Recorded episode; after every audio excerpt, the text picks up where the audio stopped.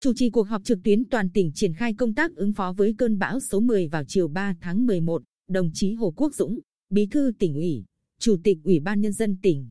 Trưởng ban chỉ huy phòng chống thiên tai và tìm kiếm cứu nạn tỉnh yêu cầu các cấp các ngành chủ động khẩn trương triển khai đồng bộ quyết liệt các giải pháp. Đặc biệt không được chủ quan lơ là với các thông tin bão sẽ suy yếu khi vào đất liền.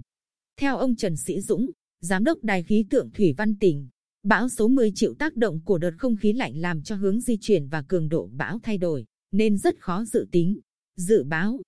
Mây đối lưu sẽ lệch tâm bão hướng vào đất liền hình thành vùng xoáy, lốc, gió giật mạnh, không loại trừ khả năng bão sẽ tăng cấp khi vào đất liền. Hơn nữa bão có phạm vi ảnh hưởng rộng. Bão số 10 sẽ gây gió to, sóng lớn rất nguy hiểm cho nhà dân và cơ sở hạ tầng khu vực ven biển. Dự báo từ ngày 4 đến 6 tháng 11 trên địa bàn tỉnh Bình Định sẽ xảy ra mưa lớn trên diện rộng với tổng lượng mưa từ 200 đến 300 mm. Lượng mưa lớn và nước từ đầu nguồn đổ về sẽ gây ra lũ trên các con sông ở mức báo động 2 và báo động 3. Các huyện Hoài Ân, Vĩnh Thạnh và An Lão có nguy cơ sạt lở cao. Các xã và địa phương ven biển có nguy cơ ngập lũ. Về công tác ứng phó với bão số 10, Phó Chủ tịch Ủy ban Nhân dân thị xã Hoài Nhơn Nguyễn Trí Công cho hay, cán bộ địa phương đã đến nhà bảy hộ dân có tàu cá đang nằm trong vùng nguy hiểm yêu cầu người dân phối hợp chặt chẽ với ngành chức năng kêu gọi tàu thuyền di chuyển ra khỏi vùng nguy hiểm. Thị xã Hoài Nhơn cũng đã chỉ đạo các địa phương hướng dẫn người dân chẳng chống nhà cửa, xác định cụ thể số hộ sinh sống ở những vùng nguy hiểm, chuẩn bị lực lượng và phương tiện để chủ động phương án sơ tán người dân đến nơi an toàn. Ông Vũ Thế Quang, Giám đốc Cảng vụ Hàng hải Quy Nhơn cho hay, hiện có 9 tàu hàng đang neo đậu tại Cảng Quy Nhơn. Cảng vụ sẽ bố trí cho các tàu neo đậu an toàn, đồng thời chuẩn bị sẵn sàng hai chiếc tàu để phục vụ cho công tác phòng chống thiên tai và tìm kiếm cứu nạn. Theo ông Bùi Bình Hùng, Phó Giám đốc Ban Quản lý Cảng Cá Tam Quan, Tại khu neo đậu tàu thuyền Tam Quan hiện có 1.200 tàu đang neo đậu và 490 tàu vừa cập bến để trú tránh bão số 10. Bên cạnh việc phối hợp với Ủy ban Nhân dân phường Tam Quan Bắc và Bộ đội Biên phòng hướng dẫn ngư dân neo đậu tàu cá đúng vị trí, chắc chắn. Ban đang tích cực vận động số tàu cá neo đậu tại vị trí gần trạm biên phòng Tam Quan Bắc vào sâu bên trong để đảm bảo an toàn.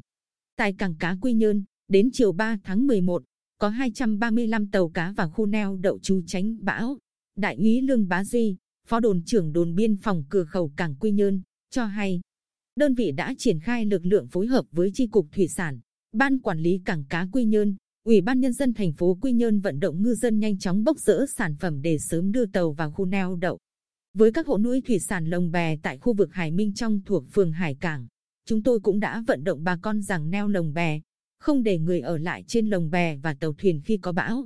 Chủ tịch Ủy ban Nhân dân huyện An Lão Trương Tứ cho biết, địa phương đang nỗ lực khắc phục tạm điểm sạt lở trên tuyến đường từ xã An Quang đến xã An Toàn, đồng thời đã chuẩn bị lực lượng, phương tiện, vật tư và hậu cần tại chỗ, sẵn sàng di rời các hộ dân sinh sống ở vùng nguy hiểm thuộc địa bàn các xã An Hòa, An Nghĩa, An Quang, An Vinh đến nơi an toàn. Nhận định bão số 10 là cơn bão phức tạp,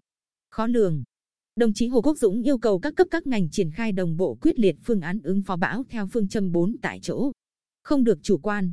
không được lơ là. Đồng chí yêu cầu Bộ Chỉ huy Bộ đội Biên phòng tỉnh chủ trì phối hợp với Sở Nông nghiệp và Phát triển Nông thôn và các huyện, thị xã, thành phố ven biển.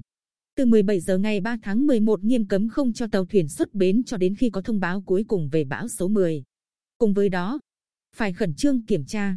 ra soát số lượng tàu thuyền khai thác thủy sản, tàu hàng, bố trí sắp xếp neo đậu hợp lý, an toàn. Khi bão vào tuyệt đối không để người dân ở lại trên tàu, lồng bè.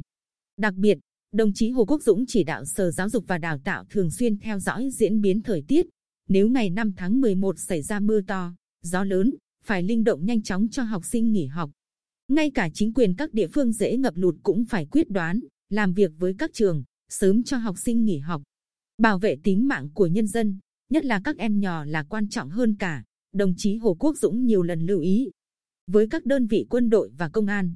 Đồng chí Hồ Quốc Dũng đề nghị sớm tăng cường lực lượng về các địa phương, hỗ trợ người dân chẳng chống nhà cửa, chuẩn bị lực lượng, phương tiện, vật tư sẵn sàng khi có lệnh. Ủy ban nhân dân các huyện, thị xã và thành phố phải thông báo cho người dân biết diễn biến của bão số 10, chủ động triển khai phương án sơ tán dân ở vùng nguy hiểm đến nơi an toàn, chuẩn bị lương thực, thực phẩm, hàng hóa thiết yếu tại các khu vực ngập dài ngày, địa hình chia cắt, sẵn sàng lực lượng, vật tư, phương tiện để khắc phục sự cố. bảo đảm giao thông an toàn thông suốt các tuyến đường do địa phương quản lý, vận động nhân dân dự trữ lương thực, nhu yếu phẩm, thuốc men, nước uống.